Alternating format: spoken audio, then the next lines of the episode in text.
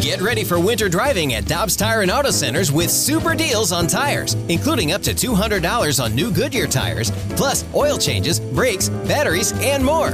For value and savings, click on gotodobbs.com today.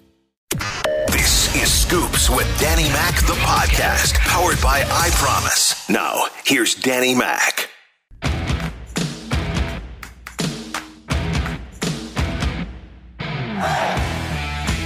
Edition of the show, Scoops with Danny Mac. And remember, this is a short week, so tomorrow it'll be Brian Walton of thecardinalnation.com. We're going to talk a little baseball, though, today. Ryan Fagan of the Sporting News will be my guest. If you want to jump in and talk baseball as well, we welcome you in on the Air Comfort Service text line 65780. 65780. And if you have questions, comments, you want to yell at me, whatever, that's fine. 65780. You want to yell at Tanner, you can do that as well. Tanner always appreciates being yelled at. You were just telling me that during the break. Yeah, tell me how bad I am as a Rams fan. Did you get, you must have gotten yelled at this morning. Uh, a little bit when I said I was rooting for them to win with the backup, but yeah, people weren't happy. It's okay though. They're probably not going to win. They're not going to make the playoffs. I would yell at you for that too. Yeah, well, They're not going to win. they're not. Padres making news in what has been a quiet, and I mean a quiet baseball offseason, which usually is one of my favorite times of the year, which is the hot stove league. And we don't have a lot of hot stove action right now because we're just waiting to see if we're going to have baseball start on time. But in the past two days, the Padres. They've acquired Blake Snell, former Cy Young Award winner. They signed a Korean shortstop to a four year, $25 million deal. Then they weren't done. They added Yu Darvish from the Cubs and Victor Caratini for Zach Davies, four minor leaguers. Those minor leaguers rank between 11th and 16th on MLB.com's Padres prospect list. So overall, the Padres have added 30 million to their 2021 payroll, which is now expected to top 140. So they want to compete with the Dodgers. There's no doubt about that. On the flip side, you have the Cubs and Rays shedding payroll. Eno Sarris of the Athletic. I think there's a through line here to from taking Snell out early and trading him right after they made the, the World Series appearance. I think there's actually a, a link between the two, and the link is for me that the Rays are going to do whatever they need to do to win. You can't fault the Rays for given a 60 to 70 million dollar payroll. This is what we have to do. We have to continually trade for young players. We have to have as many $500,000 players on our team as we can, and we have to be cheap on starting pitching and and just basically get four or five innings out of our starting pitchers, and then have a great bullpen because that's a cheaper way to go they built their team this way. They, they don't let their starters go through three times through the order. And yes, um, you know, fans aren't super excited about either thing. You know, obviously they're not, you know, going to Tampa games, but also the national fandom was not happy to see Snell to be taken out of a game that he was dealing in. And national fans, and especially Tampa fans, are not happy to see a team that was in the World Series make a deal that looks like they're rebuilding almost um, in the same offseason. But you can't blame the Rays. If the Rays are not the team to be blamed here, I think the blame rests on leadership. And uh, it's a little bit different in each case what you want to do about it. But leadership can change the rules of the game uh, for more contact, for more balls in play, for how relievers can be used or how starters can be used or anything. They can change. We can change this. If you look at basketball, for example, uh, they make a, a, fair amount of rule changes from year to year. They, you know, jet basketball has changed over the, the last 10 years or so it's changed in a big way, and I think it's it's been a big part of their popularity. Baseball has not changed as much in terms of play on the field. And then on the other side, in terms of you know revenue sharing or changing the salary structure for players uh, to disincentivize this kind of work you know that's complicated and there's going to be a big cba and they're going to battle it out. But one thing that i do think that the players should advocate for is something like a doubling of the minimum salary. And if you think about that, if, if the youngest player on your roster costs a million bucks, then all of a sudden a true veteran, a, proven veteran where you can be more sure about their production, you know, maybe he costs two or three million, but maybe that's a better deal because you can be sure he's going to do something. Whereas the $1 million player, you're not so sure of. So I think that we could see a little bit more movement among veterans and the free agent market if we made the young player a little bit more expensive. And honestly, there's more and more young players playing on minimum deals. I think we're past 40% of baseball is playing on minimum deals. And that has got to be a little bit scary for a player to see that kind of landscape in baseball. Really interesting stuff. Eno Sarris does a great job breaking down economics of the game, also the pitching uh, of the game, and that was on Scoops with DannyMac.com with Chris Raby. Few things that stood out with what he said there. Uh, minimum wage. So if you double that, yeah, that would entice certain aspects of the economics of the game. The compensatory pick, you think about that being attached with free agents. That's something you have to think about. I, I shudder to think what we're doing this time next year with the pending CBA. Are we talking about again? Well, when's baseball going to start? Are we going to have a CBA? Are we going to have a deal in place? Um, right now, it might be an indictment of the game when you got Blake Snell with a reasonable deal, three years left on that deal, and he gets traded. That's a problem. If you're Tampa Bay, he should be in a Tampa Bay uniform. Now, part of that may be the way that the World Series ended, but let's be realistic. It's because Tampa Bay needs to flip these guys to stay competitive. That's a problem. That's why I've always wanted to see a salary cap and a floor And a in floor. Major League Baseball. Yeah. Because look at every other league. You've got teams like in uh, the Florida Panthers. They don't draw well to their arena. They'll go out and spend some years, not this year, but small market teams do that, and they do that in the NBA and the NFL too. Josh Bell gets traded by Pittsburgh. Down year, but a couple years ago, that first half of a season, was one of the best hitters in baseball. And now he's traded? That's not good. I mean, if you're, a Pirate fan, it's been a tough 25 years, man. He had a couple of good years in there. Cardinals, if Michael Wacha doesn't go out and almost throw a no hitter and stave off elimination, you win that series, you move on. But that's been as close as they've gotten in the last 25 years. And that's such a beautiful ballpark too, and it's, It's hard to draw ballpark. people there. It's hard to draw people there with the amount of talent that they give away constantly. Now, they got a couple of guys that are top 35. One of them is the third baseman that is going to be a stud, Charlie Hayes' son, Ke'Bryan Hayes. He is a stud. He's going to be one of the top players in baseball before it's all said and done the next couple of years, but you got to keep him. And if you're a fan of the Pirates, you're sitting there going, well, when's his expiration date here in Pittsburgh? That is a problem right now in the game. Back to the Cubs. What do they do now? So Yu Darvish is gone. That's uh, 60 plus million off their books. It's a salary dump. They got teenagers coming back in that deal. For Yu Darvish, coming off a, a season in which he finished second in the Cy Young Award, Kris Bryant came back on his deal for one year. Probably not in the future for the Cubs. Javi Baez, terrible season this last year. He's going to be gone. Jason Heyward, they can't get rid of him. Kimbrel has to get off to a good start. Maybe they could trade him. Rizzo is the face of that franchise. And then Contreras has, to me, the most market value for somebody out there. Could be fascinating for the Chicago Cubs. On to football. The Bills had a blowout win last night against the Patriots. Monday Night Football. Cam Newton was awful. 5 of 10, 34 yards. Barkley takes a knee, and that will do it. 30 seconds will count off the clock, and the Buffalo Bills win it in resounding fashion 38 to 9 over the Patriots. It's the first time that a team has swept the New England Patriots, a divisional team, has swept the New England Patriots in a season in 19 years. And the Bills did it with an exclamation point tonight. The final score it's Buffalo 38, the Patriots 9. And Cam Newton was benched midway through. Talking to a person who ain't seen his kids in three months, obviously the contract is what it is. Uh, submitting myself to this team is something that I've been doing since day one. Uh, being accessible, um, and yeah, it's, it's, frustrating. It, it makes you mad. It makes you angry, knowing that to be a trusted teammate, you know, you first have to submit to authority and submit to what what the coaches are asking you to do. And I feel like I have done that.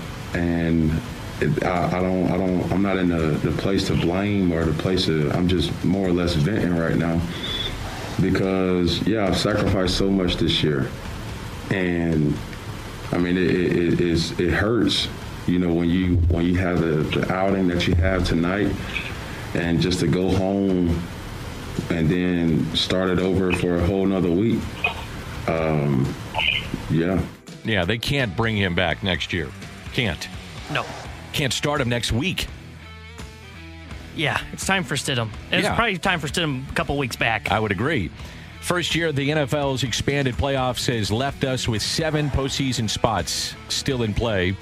Week 17 approaches. That's more than in any year since at least 1990, the most recent time the field expanded and sets up for a wild final week of the regular season. Kansas City, Buffalo, Pittsburgh, Tennessee. You got Miami. Uh, who else? Baltimore, Cleveland still in the hunt. You got the Colts in the NFC. You got Green Bay, New Orleans, Seattle, Washington, Tampa Bay. The Rams still in the picture. Chicago. And then, of course, you got Arizona, Dallas, and the Giants. Oh. Oh, look at your face. You just went, oh. oh, oh. That NFC East is bad. Except I'm still rooting for an NFC East team to win a playoff game. Why? I think it'd just be a heck of a story. What a, what a joke that a, what is it? What I think Dallas could be what five and ten or or sorry five and eleven maybe six and 10? 6 and ten. And you could you're hosting a playoff game in which Giants you have are five fans. and ten. So yeah, I think what six ten is the minimum that anybody could get in, Right. right. So you're hosting a playoff game against a team that's really good that may end up with ten or eleven wins, Yeah. and you beat them. Come on, that's a great storyline. No, it's not. You should not have home field advantage for that game. I agree with that, but come on, we can root for them. No, no. I said that from the beginning. No, no, no, no. You don't earn that. I'll You, shouldn't even be in the playoffs. I'll root for whatever three it is, whichever one gets in. I wouldn't put money on that, but I'll, I'll root for them. By the way, I want to say uh, congratulations to my buddy uh, Bobby McCormick. He is a longtime uh, high school basketball coach here in the area. Won a state title at CBC High School. He's now coaching at Priory, and he picked up win number 500 yesterday. 500 wins for Bobby Mack. Bobby McCormick. If you know Bobby, reach out to him, but he picked up win number 500 yesterday. That is a lot of wins in doing it in high school. 500 wins for Bobby Mack. Bobby McCormick. Way to go, Bobby. More of what you want to hear. Scoops with Danny Mac in podcast form on 101 ESPN.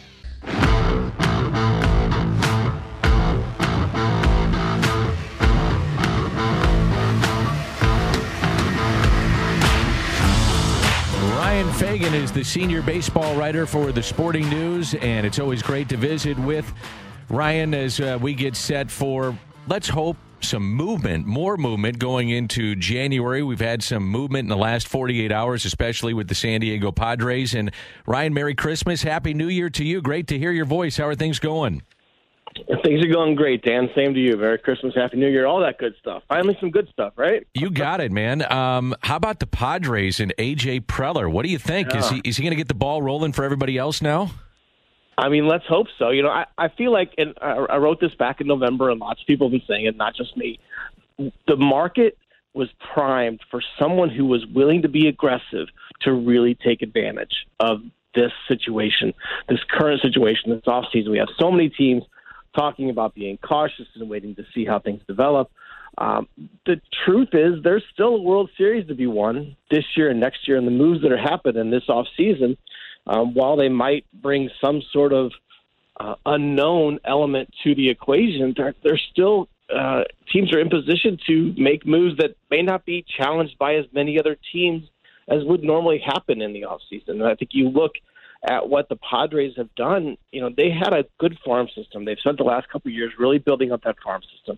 And they didn't even get rid of some of their best pieces of that farm system in making trades for Blake Snell and Yu Darvish. So I think that we're seeing here what a team that wants to be aggressive, that wants to go after it, can do, and it doesn't cost maybe as much as some people thought it might in terms of prospect return.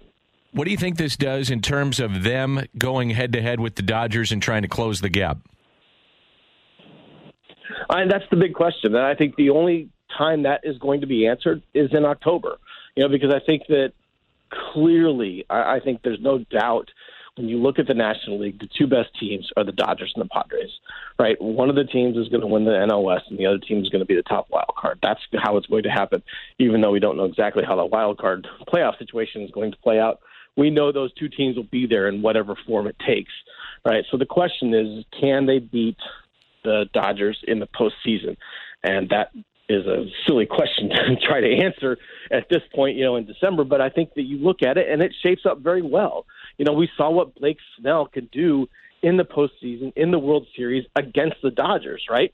you know, we've seen what Yu Darvish can do, you know, and he's his history, you know, in the World Series isn't great, but you know, he looked like a reinvigorated pitcher last year. He's the type of guy that can go out there and can dominate when he needs to. And we know what Fernando Tatis is capable of. We know what Manny Machado is capable of, and all these other young players that they have. Uh, so I think the Padres have put themselves in a very good position to be the best challenger to the Dodgers that baseball has. Boy, th- this is uh, this NL Central now with Darvish gone. Um, and you look across the board in the Central, it is it's up it's up for grabs, isn't it? I mean, there is just no clear cut favorite in my mind for the Central. That includes the Cardinals. I mean, the Cardinals, having done yeah. nothing so far, could could go out with their pitching and win this division. It's it's just clearly up for grabs. Yeah, I mean, the Cardinals have done nothing, but the Cubs have traded away Yu Darvish, and the, Pirates, uh, the Pirates have traded away Josh Bell. So by standing pat, they've really improved themselves in terms of that division. I think it's going to be it's going to be funny because if if the, if we do play a 162 game season, you could see two teams in the NL West win 105 games, and you could have the NL Central winner getting in there with 87 to 89 wins. You know, possibly 90 if things go right. Um, but yeah, and, and that's of course how the teams stand right now. You know, there's still time to um, to do things because there's still a lot of big free you know free agents out there, impact guys. There are guys that are available for trades that can make a big impact on that division. But you know, at the moment, it does not seem like any team in the NL Central is. I mean, certainly not in position where they're going after a World Series, but not really even doing anything to separate themselves from the rest of a, a mediocre division. Do you do you see? I mean, last time we talked was a few weeks ago, and we're you know it's the same question. I was, I'm going to ask you again, Yadi Waino. Do yeah. you see any kind of marketplace for those guys developing since that time? Well, I think that especially with Molina, I think there are a lot of teams that see how he could be a big asset to them, and I know that you know he's looking for a two-year deal, and you know some teams may not um, be so inclined to give him that. I think you know you could probably come up with a solution where maybe it's a one year and a mutual option. But I think there are a lot of teams that recognize what he can bring to them. You know, in terms of, I mean, I don't want to go as far as to say that he's solely a mentor, right? Because he's not. He's still an outstanding catcher. He can stand up there and he can make contact when you need someone to make contact with the plate. He can still knock the ball out of the ballpark. You know, he's still outstanding defensively. He still manages a game and calls you know calls games better than probably anyone else in the in baseball. So he still brings this value, and I think there are teams, especially contenders, that are going to look and say, okay, well if you're willing, if we're if we're going to give you a, a two year deal or one in an option, and you're willing to catch 75 to 100 games as kind of a code number one catcher, then we're very interested. And if you want to be part of the postseason, you know, maybe you should think about joining us. I know you've been in St. Louis this whole time, and you love it there and the fans love you. But if you want to win, we think we can give you the best opportunity to win. I think there are a lot of teams that could see that happen. So I, I think that the longer he stays away, the longer he hears about teams that are interested in him, you know, I think quite honestly, the the more the chances are that that he could possibly go away. Now, I'm not saying that's going to happen, but I think the longer he's out there, the more interest he hears about the better the chances are. I, I thought you had a, a, a, really interesting piece, and I, I talked about it with uh, Randy and Michelle. And Ryan Fagan is my guest, senior baseball writer from the Sporting News, about the Hall of Fame and that there may not be anybody elected to the Hall of Fame this year. And very close yep. is Curt Schilling. Then you have the steroid guys. They're around 60, 61%. Schilling's right around 70, 71%. You need 75. I think Schilling gets in. It's going to be close. It'll be. It's ironic. It'll be the writers that vote him in, those that he disparaged to an extent. Um, but uh, explain this a little bit for fans out there, and, and maybe some of your reasoning behind that. Well, I mean, it is fascinating. We've we've seen so many players inducted in the last five years. This is, I think, the fifth year I've cast a ballot, and it feels like we've had at least two, sometimes as many four, as four guys get elected because there have been so many guys that are worthy of it you know, and this year, last year to an extent, this year, it, it's kind of slowed down. There aren't any slam dunk guys because, you know, you look at Schilling and his negatives, you look at um, Bonds and Clemens, and I'm going to throw Manny Ramirez in there as well. He doesn't get talked about with the way this, those two guys do, but his numbers are right. Well, they're not right there with Bonds and Clemens, but they're right there with other Hall of Famers. So you have these guys that are yeah buts. You have a lot of those guys, right?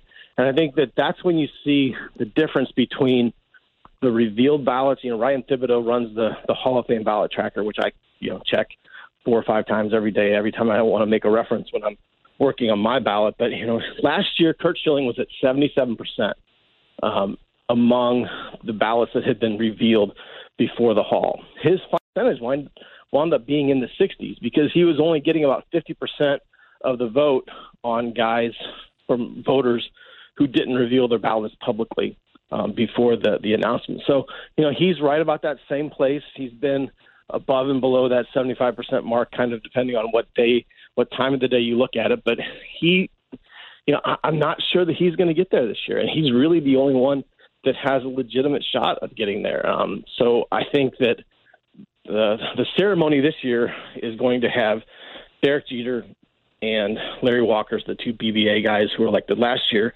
but weren't able to be inducted because the ceremony was canceled for COVID. So I think it's going to be fully their stage this year, and then we are setting up for the class of 2022 is going to be it's the ballot is I'm fascinated to see how it plays out because I think you're going to have Bonds and Clemens in their last year, Schilling in his last year, and then you're going to have David Ortiz and Alex Rodriguez added to the ballot too, and that's when you really start to uh, it starts to get fascinating to see how people are going to react with their votes. Do you think they get in?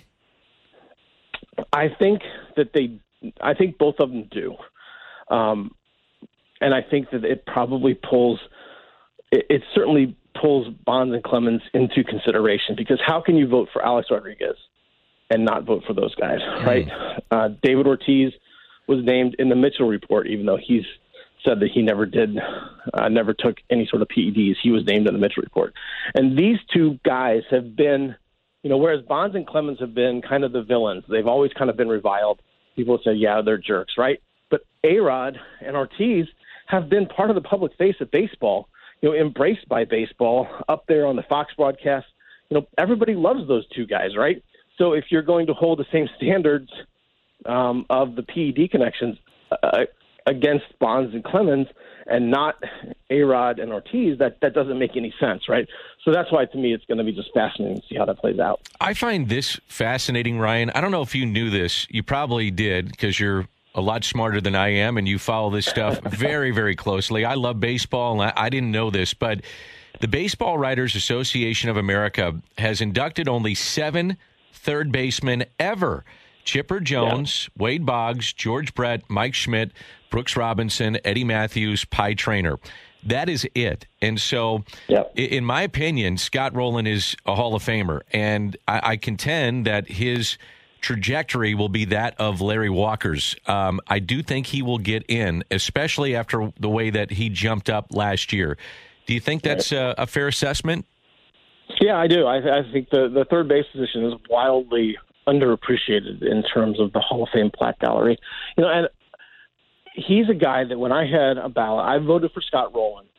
I voted for Scott Rolen every year, right? The first year he was on that ballot, he barely made it. Yeah. You, know, you have to get above 5%, but the ballot was so crowded that people left him off because he wasn't one of their top 10. Maybe he was 11th or 12th. And the question, because you have that 10 person ballot limit that you can vote for, the question isn't yes or no, is this guy a Hall of Famer? It's how am I going to use my 10 votes, right? So I left two people off my ballot who I thought had stronger cases uh, in Manny Ramirez and Curt Schilling, but neither of those guys were going to get in that year, and neither of those guys were going to fall off the ballot that year.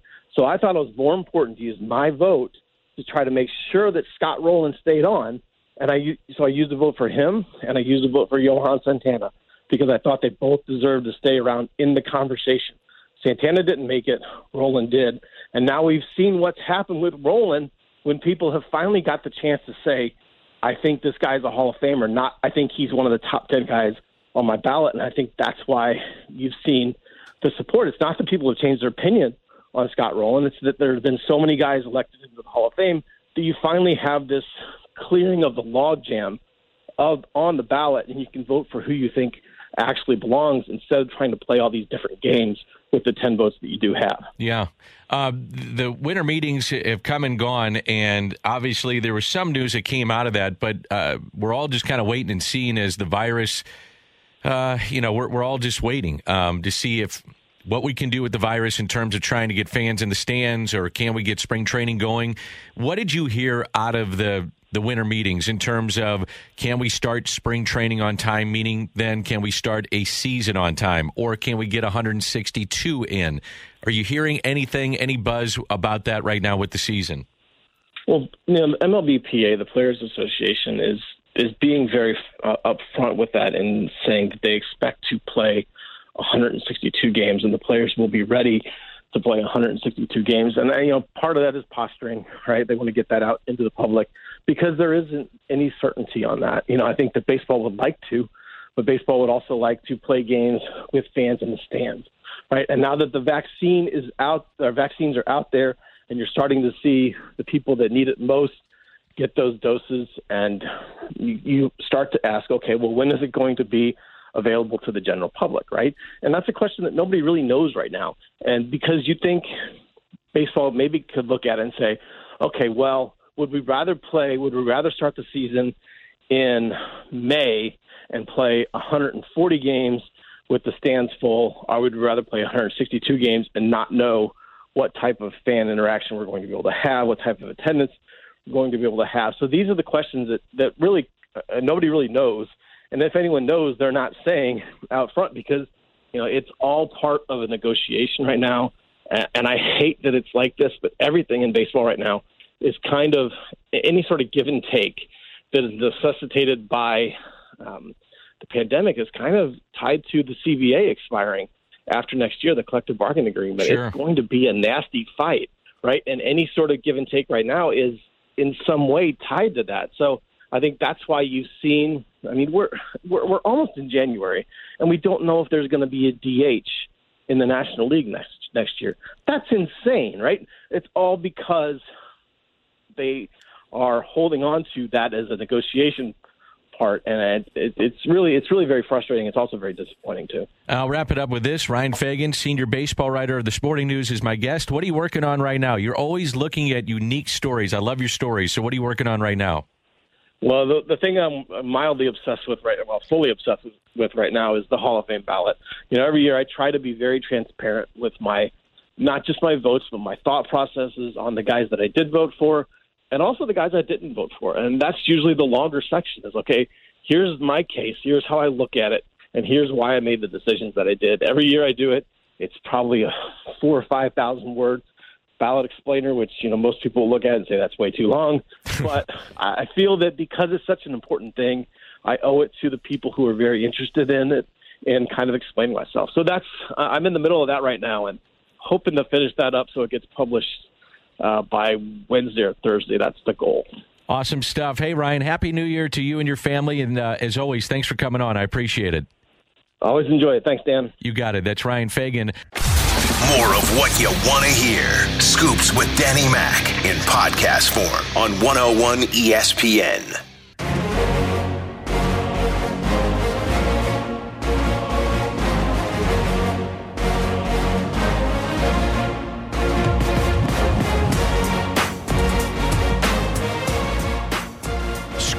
With Danny Mac, and welcome back to the show. Mention that I go to some of the uh, text comments, questions, 65780. On my Twitter feed, by the way, um, the Ace of Spader. This is a guy that does some un- just incredible, unbelievable work in terms of looking and making cases for individuals to uh, get into the Hall of Fame. He did this with Larry Walker, did this with Tim Raines. He's a friend of mine, and he did this uh, for Scott Rolen re- uh, recently. And he sent me this, and he did a comparison with Barry Larkin and Scott Rolen. And it's really, really interesting the comparison between the two. And Scott Rolen has more extra base hits, more home runs, more total bases, more runs batted in, higher WAR, higher OPS plus, uh, just defensive runs saved. The, the, list goes on and on and on and on. Um, Barry Larkin, obviously a Hall of Famer. Scott Rolen is not. And his point on some of this stuff is how, and, and it was mentioned there with Ryan Fagan, how you look at shortstops and they get in, and it, it's a different position. I get it, but there's only seven that have been voted in by the Baseball Writers Association of America. Seven third baseman. That's it. And he's making the case for Scott Rolen to get in. Uh, Danny Mac from the 636. Loved the interview and talking about Scott Rolen. He was my favorite player growing up. Uh, if he gets in, what hat does he wear? I think he should wear a hat that has Walt Jocketty on it. Walt Jocketty got him a lot of money. Um, no, seriously, I think he should get. Uh, it should be a Cardinal hat. Five and a half years in St. Louis, four All Star appearances, I believe. He had the World Series in 06. He had, uh, let's see, home run totals in three of the years. He had 28, 34, 22. I know he was over 100 runs batted in twice, four gold gloves. Uh, let's see, twice he was over 100 RBIs. And then the trade happened. But yeah, I, to me, his best years, he was a four time All Star in St. Louis. So to me, that's that's the hat that he wears which he can decide which hat he would wear. But it's those five and a half years that he was in St. Louis, prime of his career, spent more time with the Phillies, rookie of the year with the Phillies. But in my opinion, prime of his career was spent in St. Louis. And if he doesn't have the shoulder injuries, it's a slam dunk. Scott Rolen is going to the Hall of Fame. He was just an incredible player, especially when he had the MV3 of Rowland, Edmonds, and uh, Pujols. Danny Mac I'm getting baseball fever. What's your rotation? I got KK. I got Flaherty as a lock. Mikolas, healthy, lock. Um, I'm going to go with Austin Gomber, and I'm going to go with Alex Reyes. They're going to have to fight it out, those two, to get in. Bunch of guys on the outside looking in, but I'm going to say that those two guys get in. Uh, the 636, Danny Mac, love the show. Give me your outfield on opening day. Again, positions that have to be fought for. Uh, Dexter Fowler would have to lose the spot in season, but he's your right fielder on opening day. I'm going to say Harrison Bader on opening day would be in center, and I'd go with Dylan Carlson in left field. Tyler O'Neill and Lane Thomas. Justin Williams would be on my bench because he's out of options. Austin Dean. Maybe Thomas doesn't make the club. He has options, but the starting outfield Carlson, Bader, Fowler. You're giving me a crazy look, Tanner. No, I was just going to ask you who's the starting outfield if there's a DH? Just Fowler your DH and you put someone else in right? Tyler, well, see, we get, we get technical with this. Depends who is starting for the opposition. Oh, okay. Uh, hmm. we'll say. See, I could I, if it's a right-handed pitcher, I might not start Harrison Bader. Well, I'd agree with you on that one. Yeah. Let's say it's Blake Snell starting for the Padres. Uh-huh. Uh Bader starts. I want him to face a lefty. Fowler starts, switch hitter. Dylan Carlson starts. And Fowler's your DH? Uh, if we have a DH? Yeah, sure. Let and, him be the DH, and then uh, Tyler O'Neill's my. Um, yeah, sure. Do you? Because Justin Williams, if, if you're going to see what you got in him, He's got to make the team. He's out of options. Do you see the Cardinals trying to find someone that could? I, I don't know if platoon's the right word, but against the lefties where they can keep Carpenter out of the lineup, maybe move Edman to third, or bring maybe an Edmundo Sosa. Yeah, put him somewhere there. Sosa's out of options too. Oh well, perfect. So Sosa could play second base, and Edman is your third baseman. I, they're going to have to get creative with the as currently constructed. Yes. Um, you know, somebody I've been talking about for two months, I was remember the name Tommy La Stella is somebody I liked. I like him. I'm big on Jonathan Schoop.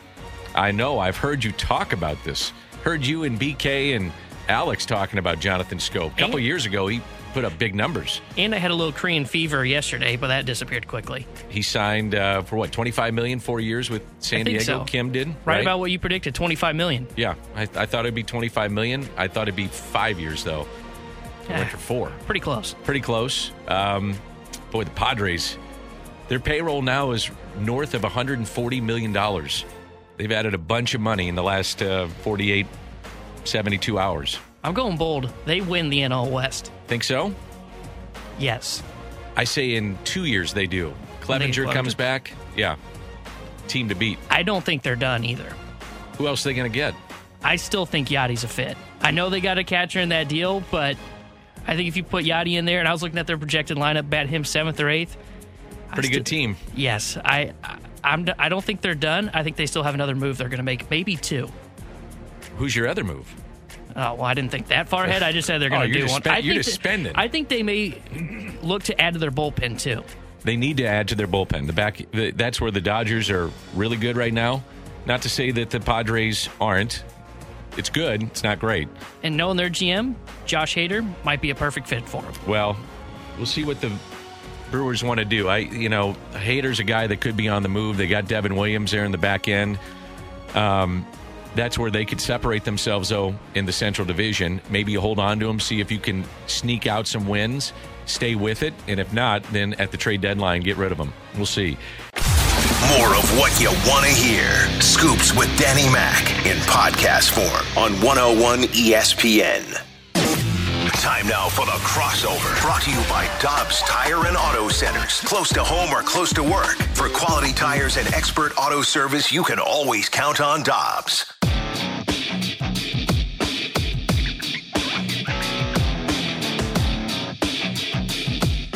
BK is coming up. Jeremy Rutherford is filling in as well with BK, and that is next on 101 ESPN. He is in studio, the great Brandon Kiley, and what's coming up next?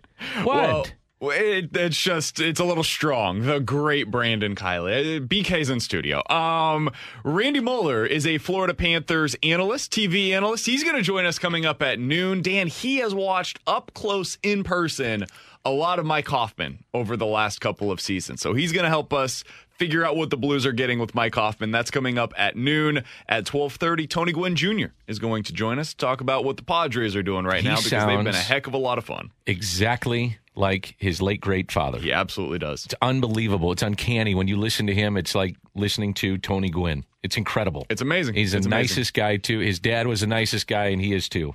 I wonder. Dan. I, I'm curious because I was I was looking at his dad's numbers uh, last night as we officially got him booked for the show today. How do you think he would be valued today? Because obviously he'd be a good player in any era. Like what what Tony Gwynn did was unbelievable, and his I mean one year what 372 Yeah. he hit. He's amazing.